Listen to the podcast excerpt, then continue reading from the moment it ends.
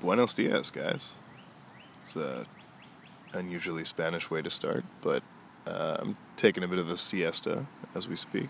So we find ourselves outside for this recording. So uh, if you come here for any of the sort of audio fix and, and you want an ASMR experience, perhaps that's something that'll do wonders for you. And there's nice birds, and I mean, you don't get to enjoy the view nor the smell of the flowers, but I can assure you they're there. Um, yeah, just a nice bark. Just taking. Uh, I kind of did an early morning at work, so I'm allowed to leave a little earlier. I think it's nice just to stop and take a little bit of time. Uh, just on my route home for the weekend, just between work and, and home, kind of walking. Uh, supposed to be nice weather. I'm sort of creating a bit of a, know, a verbal picture for you guys of the day. Um, but I guess we'll breeze past that because I'm going to assume most people really don't give a fuck. So, on to business. Uh, I really wanted to talk about Once Upon a Time in Hollywood. Uh, I know everybody has. I don't really feel compelled to do that in the first week or two because, yes, you can go on Google six hours after a movie's come out and a hundred people have already reviewed it. There's podcasts and all that. I get it. It's nice to get your opinion out there. So I'm just submitting mine now. Uh, it is now my third favorite Tarantino movie, to say briefly. Uh, first, obviously, for me, is, is Kill Bill, which I and uh, Quentin apparently consider to be one movie. Some uh, Weinstein uh, business that caused it to be in two for the release, but I view, I, I try whenever possible to watch them back to back. I do spiritually view it as one movie. They sell it as one movie now too, but they sell a lot of double, triple packs of movies. That doesn't mean much.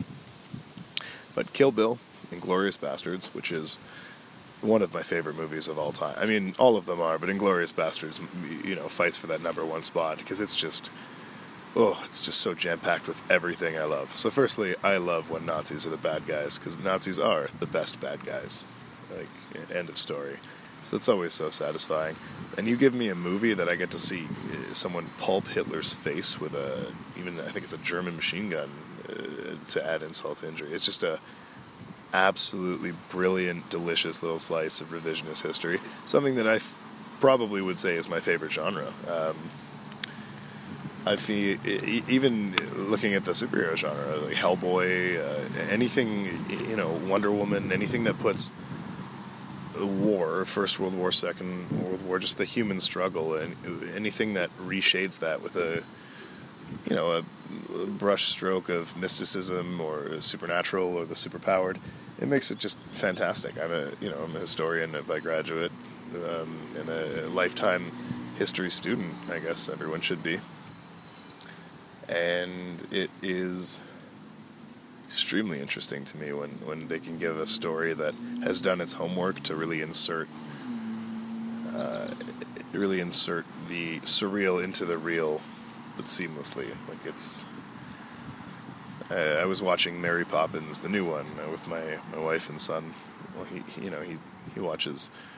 I don't know if he watches anything. He kind of just constantly stares in the corner and looks at like what I think are some sort of spirit ghosts because he's just always wide eyed and staring at stuff. But he's adorable, so you be you.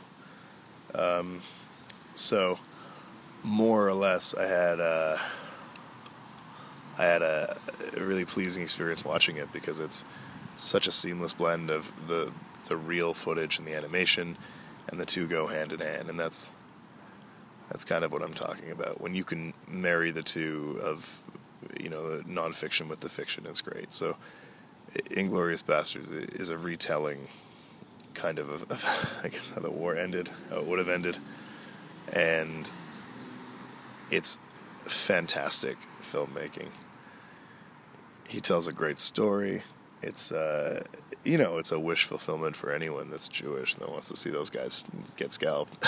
but uh, the cast is great. Eli Roth's in it, and he's great.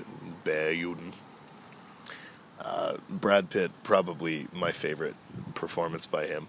If we're making lists today, I would actually say it's number two. I think um, Achilles is is his pinnacle, his his opus, like his high point. Not to say high point of the careers, and after that, it was downhill. But that that is to me his iconic.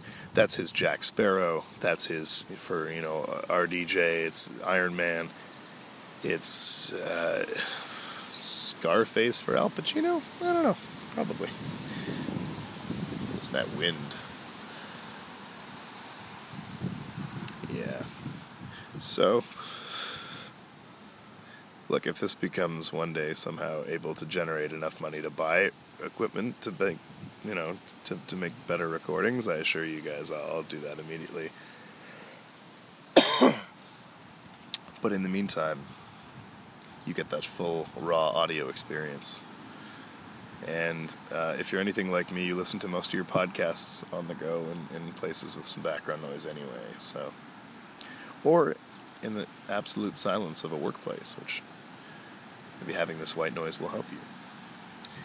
I don't know.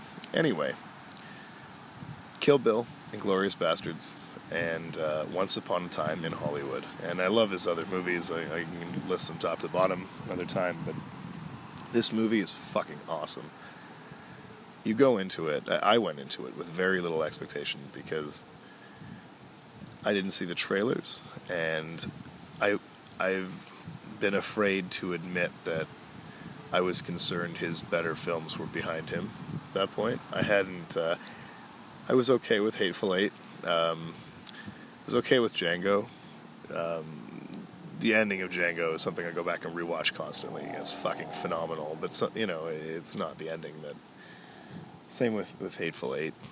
Um, so I, I didn't know really how to how to prepare for that, and I go into it, and it's just a, a beautiful telling of a story that takes place in a very interesting time in Hollywood. I mean, I'm not a, a Hollywood historian. I'm not a.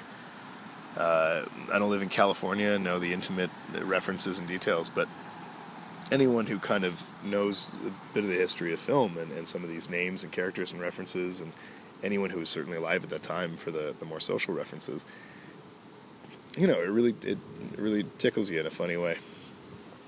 It is stunning visually. I mean, the man knows how to how to set a scene and how to.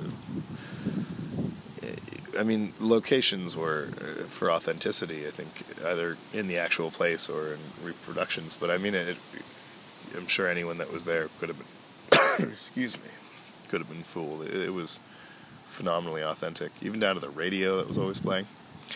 The soundtrack was amazing, as as per usual with him and just an absolute treat. And I hope, uh, not that he did it for this reason, but I hope it gets gobbled up by the Academy because it seems kind of Oscar bait to me because they uh, they fucking love stories that talk about Hollywood and kind of suck themselves off a little bit.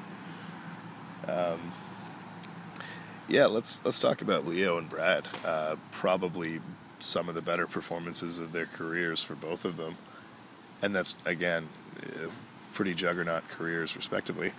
This is one of the best Brad Pitts, though. This is, firstly, I'll, you know, it, it's the talk of the steamy. I'll say it. The guy's cut, man. He's fucking an awesome shape for a dude of his age, and I have always kind of been on Team Brad in the Brad Angelina, the great Brangelina schism, and I feel like there was a lot of negativity and, and sort of indirect defamation and and just little snipe, you know, snide comments and character assassinations and you know the regular stuff that kind of follows a divorce. But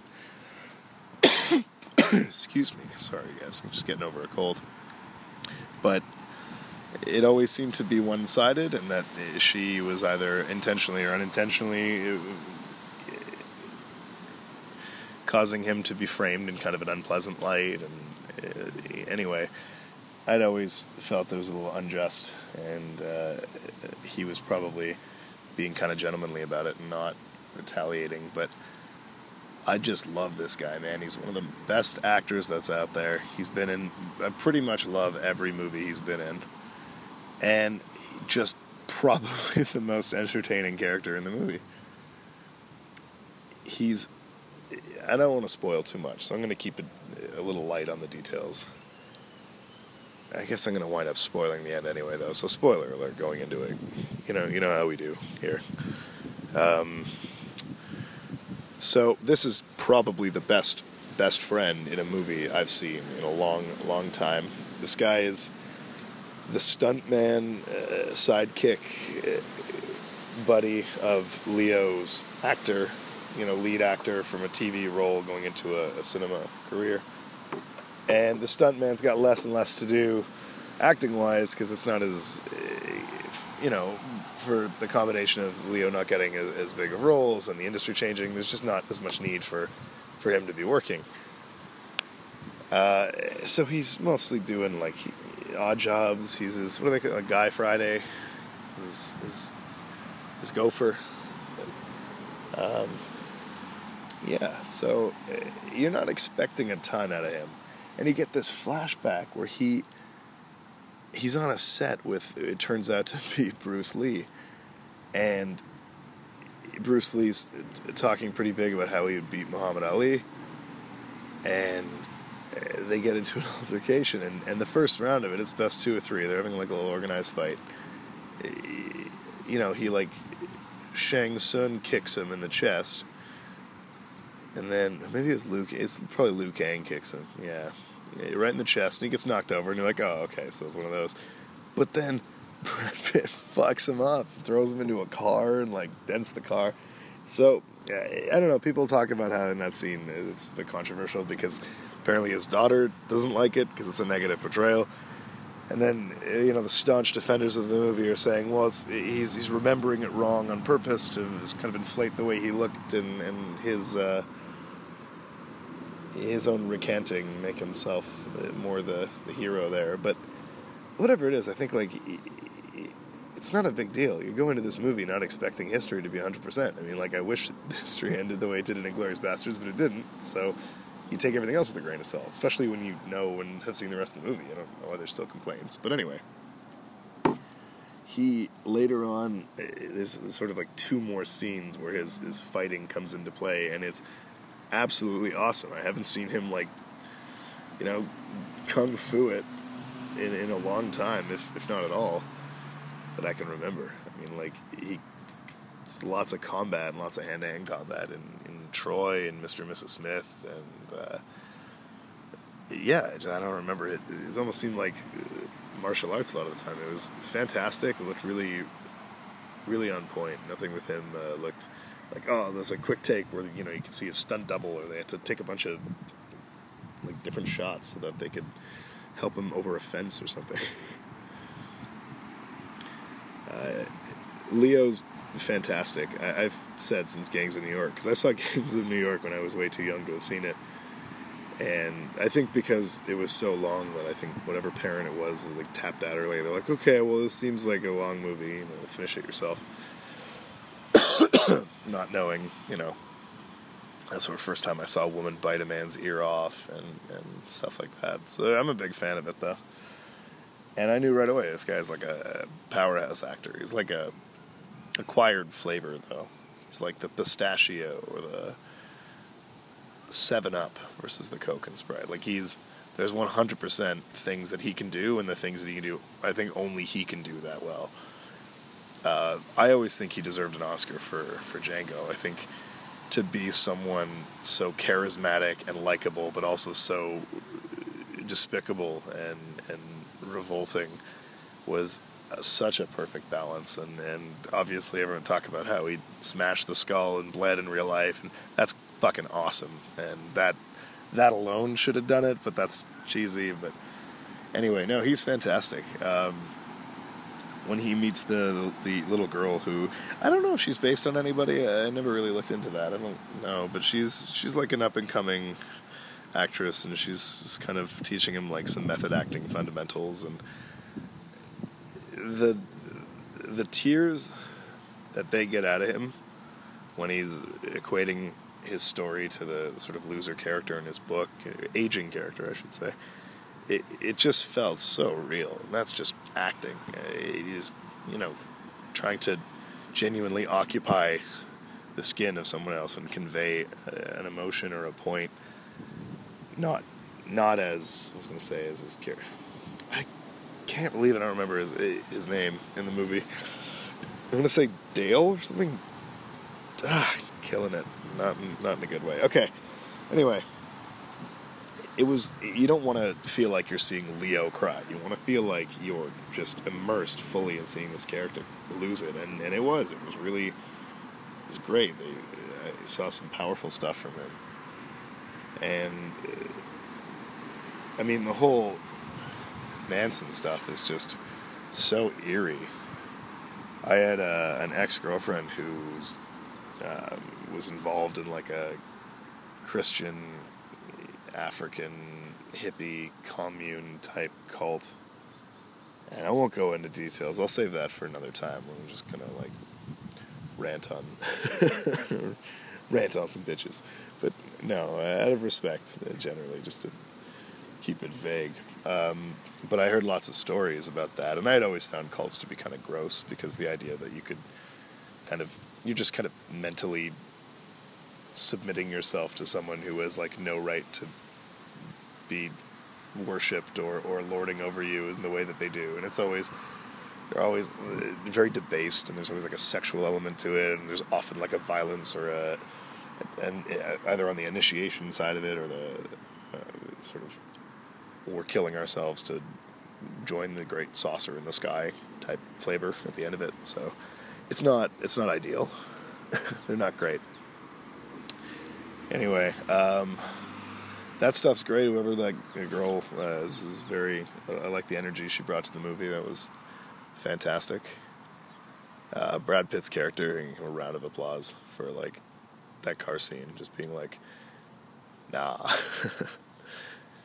um, I had a, I had an understanding of the the, the briefest points because my mom actually is a big fan of sort of Hollywood history and the stories, and so she likes those uh, crude, true, true crimes. She likes those crude, true crime shows. Um, probably the podcast too, if she knew how to listen to a podcast. But uh, I always heard stories of like the Manson killings and stuff, and so I knew the fundamentals. I think I knew um, I knew the names of the guy in the movie, the the Tex guy, and and uh, I knew the I wasn't sure the names.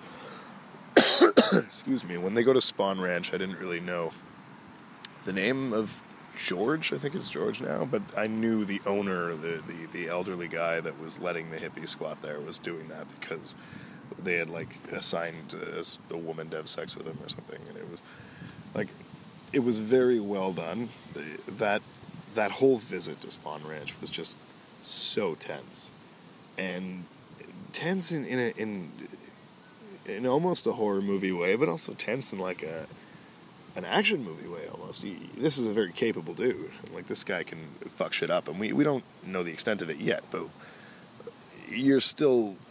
I think the Bruce Lee story has already happened. So you're you're aware of his prowess, and it's just a bunch of girls here. A bunch of like no offense, but I mean like they're they're they're a bunch of like malnourished weed smoking hippie girls. So it's not that you know women can't kick ass by all means, but these these people, the men and the women there, were just smushed.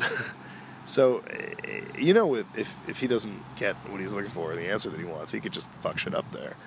And on the other hand, there's something very unsavory and and uh, I guess off about the whole situation to him, and he's he's he's pretty quick to uh, figure that out. I'm not Picarding it on purpose. I'm just trying to. Uh, sorry, Kirk. Wow, I really fucked that one up. Kirking it, like speaking like this. I'm just sort of stroking my beard and trying to recant and uh, reflect on the movie as much as I can because it was uh, two weeks ago now that I've seen it. I've just seen it the once. But I don't know what it was directly that, that gives it away. But he, he right away just figures out that there's something amiss here and I kind of hoped that we would see him just beat the shit out of uh, Charles Manson, but we did not. Let's settle for that hippie that he broke the teeth of. Um, anyway, everyone does 110% on their acting. I think I left Margot Robbie best for last. she's she's wonderful. She's obviously beautiful and adorable in the role, and it's when she goes to the theater to watch herself and watch like how the audience is laughing at her jokes and like to see what lands and what didn't. That was just very touching. I feel like that was an extremely human thing. Just eh, you know, who wouldn't do that? Who wouldn't want to know what the audience, what, what what actual people in the seats are thinking of the movie, about them, their performance, and just the sort of that that want of recognition, but also knowing that, that it exists. But still, sort of the modest shyness she had about uh, flaunting it, especially when she goes to get the tickets and beside the poster, and just the body language. Phenomenal performance. Uh, the ending, oh God, it, it, it, yeah, it goes full Tarantino. It, it was f- so funny. I, you know, I saw it with my buddy Jeff, and I you could ask him. I was close to fucking dying of like just asphyxiation. I had no air in me from how hard I was laughing at this scene because you you're you're terrified in the beginning. And again, spoilers, but you're fairly sure this is going to be the sad end of the story because the story has a sad ending in real life and there's a turning point when Brad Pitt's dog bites the gun out of that guy's hand. It was just the best fucking ending you could hope for. He just he just creams two of them, man. They're just fucked up, beats the hell out of them in the most satisfying, like skull bone on porcelain countertop kind of way. Just it was visceral. You could feel every minute of it and I don't want to take away. You guys watch it. There's no there's no way words can do it justice unless I guess it's an audiobook of it, and that's probably pretty close. But it was so entertaining, and it ends with. I, I gotta I gotta spoil it. I'm sorry. Maybe end it now if you haven't seen it. But it ends with Leo busting out a flamethrower that he had from this movie where he played like a Wolfenstein type of dude, killing Nazis and he flamethrowers this fucking mutilated, like already blinded hippie woman with a knife in the pool, just torches her from like four meters away on the on the deck while she's in the water, and it is that perfect, outlandish, crazy, yet extremely real and ultra violent Tarantino combination that was just oh so good. Das Besten. Uh, yeah, I think I'm gonna leave it there in terms of the movie. I'm gonna sing its praise all day. There's a lot, lot to get into. Uh, I was looking into a lot of the stuff the characters after, and it's weird that uh, I think two of the, the Manson hippie murderer women that were involved in, I think either this one or a related killing, uh, became like the longest serving female prisoner in, uh, I think, California history which is super nice. I like to think that she lived uh, all of her wretched years in like confinement and horrible conditions because you take lives unjustly, and believe me, the justification is, is very small. Then, you know, you deserve some no bueno things. Uh, games, bring it back to some video games. Fortnite's got Season X, Season 10 going strong. Um, I've been a little less involved so far, mostly because I felt like lately, the past two seasons, eh, I'm just I'm grinding these dailies when I get a chance, and then that's it. You know, by the time I'm done them, it's like okay, well I'm fucking bored. I don't want to just do regular games. Like oh, I got my dailies, did this, this, and then this, it's like there's no objectives left. I'm just kind of disinterested.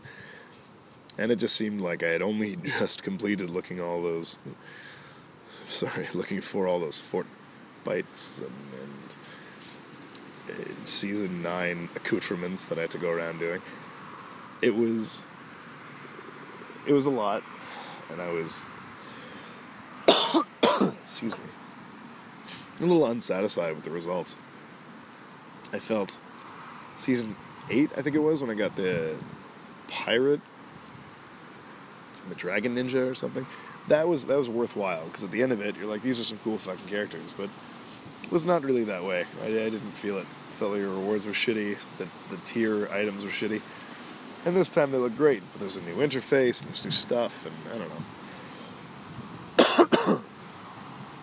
I've been kind of busy, but it looks good. It's about time and time travel and time displacement, so it's a nice excuse to shake up the map. Uh, they got some new locations popping in and out, which is neat, and you know, rumor has it that it's going to be a lot of familiar ones like uh, Moisty Mire and uh, I don't know, Wailing Woods, maybe. I'm not sure what's there, what's not there anymore. Excuse me. I've been kind of sick and also doing parent stuff, so video game time has been a little limited. But I've been throwing a couple rounds in in the uh, contender level of the tournament system. Uh, so let me tell you, that's hard as shit because it costs you a one of the currency that you're supposed to collect just just to join the game. Sorry, coffee break. So at that point, you essentially have to succeed in any any margin. You have to do one thing at least just to break even. That sounds not so bad on an average game, but everyone has a shitty game. Everyone accidentally lands too close to someone else or pulls a shitty chest. Excuse me. And by shitty, I mean like uh, anything like hunting rifle, impulse grenade, mini shield, or green pistol, band aids. Okay, actually, that that's I've made that work, but it's something that's that's not gonna be tight. The beginning is not ideal for you, and I say tight, not like yo, it's tight, but things are hectic. They're hairy. They get close knit, and they get escalated very quickly. At the beginning of the game, everyone's in a mad scramble for for chess. Everyone's frantic. Sorry, guys. Late game is a lot more calculated. Everyone's got a full inventory, got the team together, coordinating, looking at the map. The beginning is, uh, you know, you check every room, you you you scramble. So if you don't have a shotgun, assault rifle, a good SMG, even like a pistol if you can aim, and I say that only because headshots with a pistol are gnarly. But unloading three body shots into somebody while they pop you with one shotgun shell is not fun. So it's been a, a, you know, it's been a rocky start, but I think game wise, I got a lot of interesting content to look forward to. The, they warped in, it's called Tilted Town to replace Neo Tilted because Tilted Towers was destroyed and then, I think by an asteroid or aliens or something.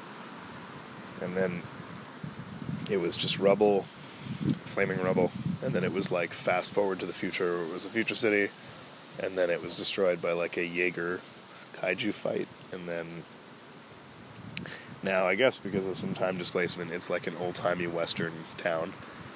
And the coolest part is just like with the Continental in, in Neo Tilted last season, when you enter into it, it's a specific designated area that restricts, uh, well, restricts an action. In, in Continental, it was fighting, which was very unique because for the first time ever, you could actually like chill, not just like dress up as a bush, squat in a bush, and hope while you text, but like actually like unwind without fear of dying, just like in the movie, which was neat. But in this one, it restricts your building and your demolishing, so you essentially just have to fight it out.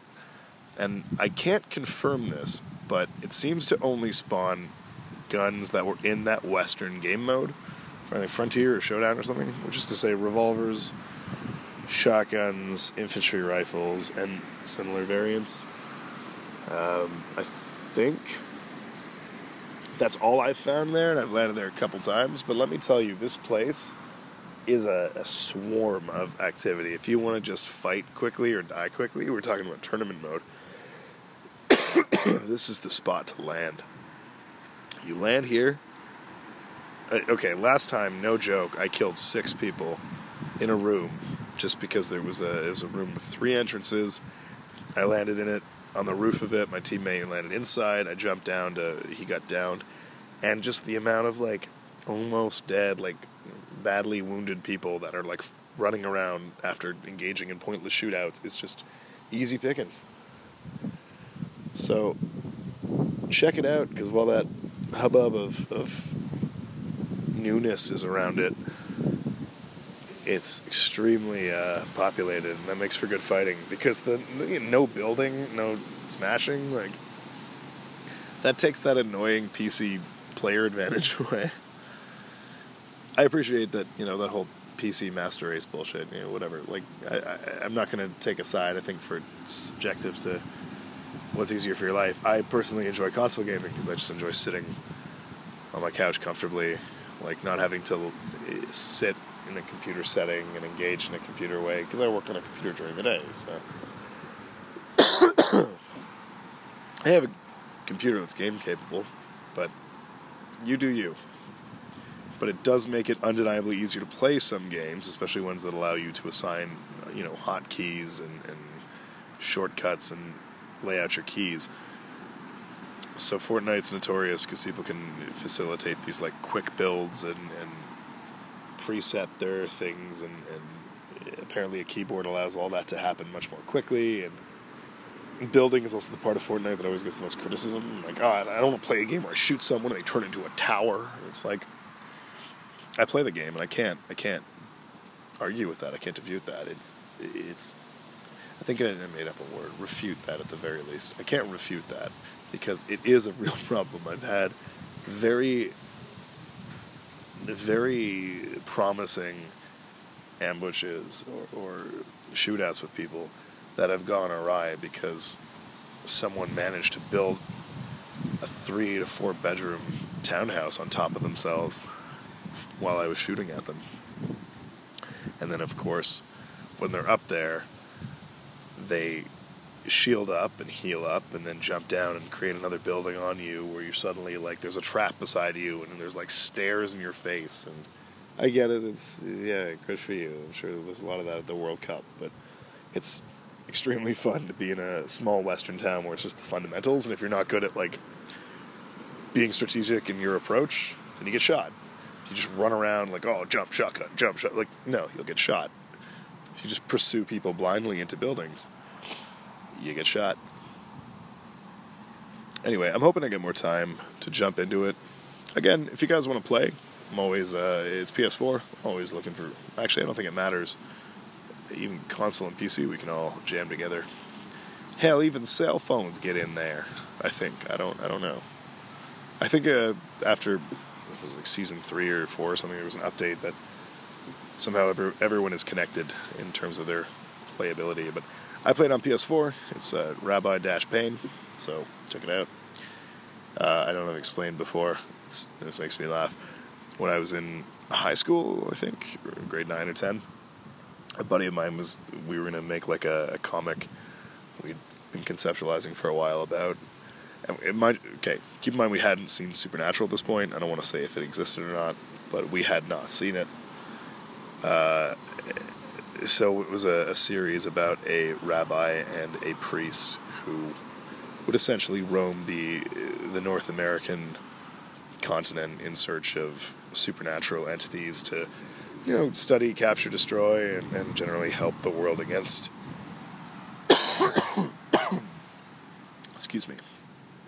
Against the uh, the demonic and the those that would seek to do harm from, from the beyond and it was pretty cool. We made some pretty cool stories. A couple of them actually wound up being eerily similar to Supernatural episodes. I was kind of uh, that made me feel cool for our young writing abilities. Anyway, the the two characters, uh, Rabbi Pain and Reverend Suffering, and uh, I had a whole long story about why his name was Pain and how it made sense. And I, I believe because I asked my my co-conspirator to come up with a similar explanation. So we'd have the backstory and we'd have the uh, sort of character building potential. And I'm pretty sure he took it in a weird, way too long way and produced a, a bunch of stories about it that I didn't get a chance to read. So, but yeah, I think uh, he was he was one of those people that would change his Xbox name up all the time, and he was Reverend Suffering for a while. But I had uh, I had mine Red Ring of Death, and so that's when I got a PS3, and then from there. I never went back. So spiritually, we were we were still connected, but I was PlayStation Rabbi Pain. He was Xbox Reverend Suffering. And uh, for anyone that has had both consoles, and I'll give my opinion. I'll be more clear. I had a PlayStation One, my very first console, and then an N64 shortly thereafter because divorced parents, you know, one console at each home, which I mean, it sounds spoiled to say it that way, but there were some fucked up circumstances on how we got them, so it's, you know, it is what it is.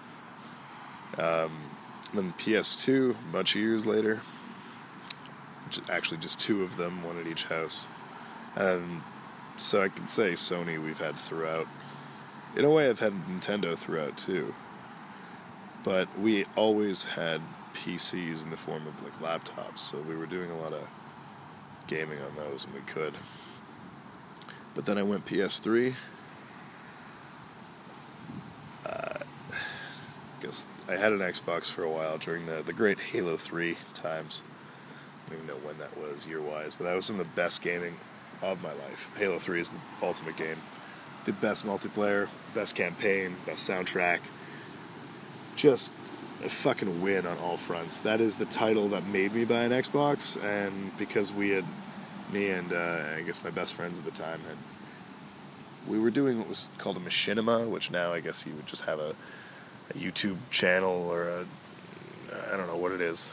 It was just, for some reason it was new at the time. It was the idea of like recording your the video game characters doing stuff and then voicing it over after as, as, a, as a show. And I will you know what? I 100% will will do an episode explaining the story that we had, what we wanted it to be, and then what it turned out to be in the experience. I'll do that in the next couple sessions, but it's a good time. You're just hanging out with friends, and you always think that your projects are, you know, tremendous significance and artistic value. And looking back on it, it's it's good fun. So we had played through.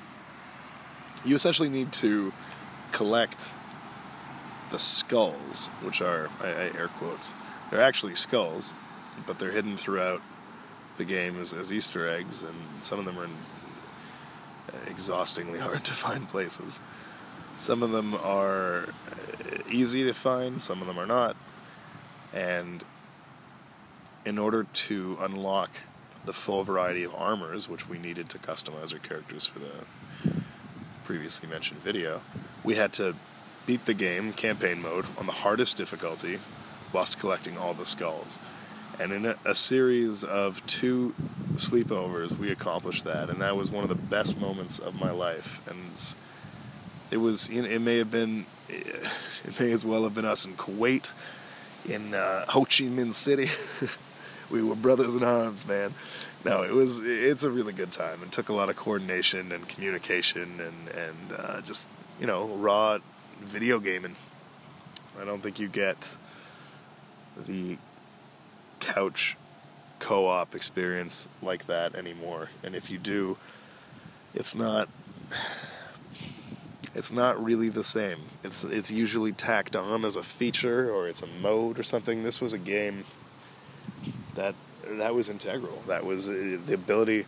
We would most of the time, you know, schlep another TV into the room, and a buddy would bring a console, so we'd have eight eight spots. We usually have six players, but uh, three and three or four and two. But that was the fun, and that was the fun. You know, you didn't go online and meet online. You didn't. You, you could. This was available at the time, of course, but there's just something so much more fun about everybody being in the room, that hype, that excitement being there that uh, sort of visual that you all share in, in, in the spectacle of it because it's real time in the same room. You're all watching the same match. You know, there's a uh, there's a group energy and enjoyment. There's a an excitement that's much more palpable when it's shared amongst everybody.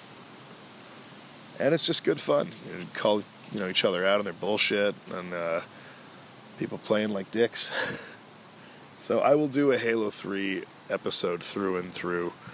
Mostly because I'm trying to figure out how to get it again. I'm sure I'm going to play it, and that's when I want to do it. But that was a game, uh, and we were great too. I mean, I'm not going to brag above anybody else, but we were each of us were phenomenal in our own right at the game. And I only say that because we played constantly. I mean, constantly since it, it came out. So let's say it came out around Christmas time. From then on, this local internet cafe arcade thing at the theater near my high school. They had it. We'd play like half an hour for two dollars or dollar fifty. Every lunch, I would go with a couple friends, and we'd play at lunch, and we'd pay our time and play. It was enough for like one or two quick rounds. It was a good time.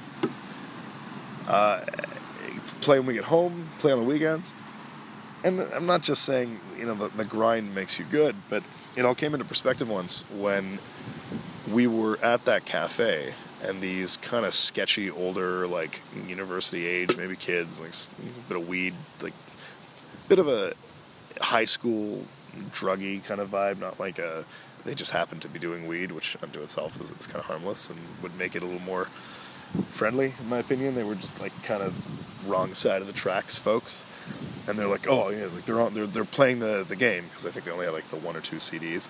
They're like, hey guys, you, like, how about we play for it? And we're like, okay, maybe, sure. They're like, how about we play for some money? You guys want to bet? And my buddy, who I think had cash, was like, yeah, sure, man. And I'm like, you can. I just I don't have cash. And he's like, oh, well then, no, maybe we shouldn't. And I'm like, anyway, wish we did because we played them and we fucking destroyed them. And I thought like we, you know, gonna get hustled like uh, Halo sharks, like pool sharks, and they were gonna be like amazing, but they were trash. And we cleaned them up, and like the taunting started when we were almost like it was first to fifty, and it was something like we were in the 30s and they had not even cracked 10, and we're like, uh, this is bad for you guys, man. Like, and then I went to a convention, and God bless this woman's heart. And I don't want to shit talk her, but there was a, a quote celebrity there who was like a model gamer girl and Halo champion. And apparently, like she had participated in these American tournaments, and you could play with her. That sounds really bad. You could play Halo with her by donating some money, and it went to a charity, and you could take a photo with her, and it was it was nice. It was a good time. So I was cosplaying at the time, and uh, you know, I was always a pretty chill guy, and like having good conversations with good people, and a lot of the people, not a lot, but. Uh, a noticeable percentage of people at some of those things are you know, a little socially awkward or a little maybe uh, unclear on how to act around around women. So this was at a time where you know I was going there and I was like with there with my girlfriend and we were all super chill. And so we, we really ended up hanging out with this girl a lot and having a good dialogue with her. And her line had gotten kind of small and I wasn't watching any of the gaming. She's like, you want to play?" I'm like, "Absolutely." So I gave her like twice the donation amount and I'm like, oh, you know, this will just be fun. We'll play. And she's like, okay, well, like, and she's like jokingly uh, trash talking. And I laid this woman up. It was Slayer, just straight, you know, free for all, 1v1, high ground, first to 25, standard weapons, standard everything. She was okay. It was 18 or 19 to 25, though. I fucking destroyed her. And she was like, she was a good sport. And we we both kind of mutually chuckled about it, and then I'm like, "Do you want to go again?" And she was closer. It was I think 23, but I fucking beat her again. And uh, she was she was dressed as Cortana, which was great. She great costume, and so like she wanted to play again. But at that point, we'd be like drinking and staying alone in her room to play this game, and my girlfriend was was not as chill about that. Uh, I think. I just, whatever it was. There were no more rounds to be played. But yeah, this was someone that these were alleged tournaments, and like if you say I'm I'm a nationally ranked runner, and I'm able to fucking outrun you, and I'm not a professional runner, then what does that say? so. I I'm not going to say I was better than any of my friends. I think in some I, I was the close combat guy. I love that shit in video games. I love swords. I, I figured out the double slash before everyone. I was a dick about that. I, I cleaned house. It was like an unstoppable sword machine, just a, a flurry of blades. Till eventually, a combination of them working together and staring at my hands and controller figured out how to do it. But that's, that's how gaming goes, baby. Uh, so I had, you know, everyone's good at their thing. It was it was tight. We'd play first to fifty, and everyone would be in that forties range. And yeah, a couple times that I saw that tested, we destroyed. And it's like riding a bike. I find with with games that I don't know if it's the the repetition of how often I played them or playing them at a time that maybe it was influential because I was maybe still developing. But things like Super Smash Brothers, uh, Tekken, Mario Kart.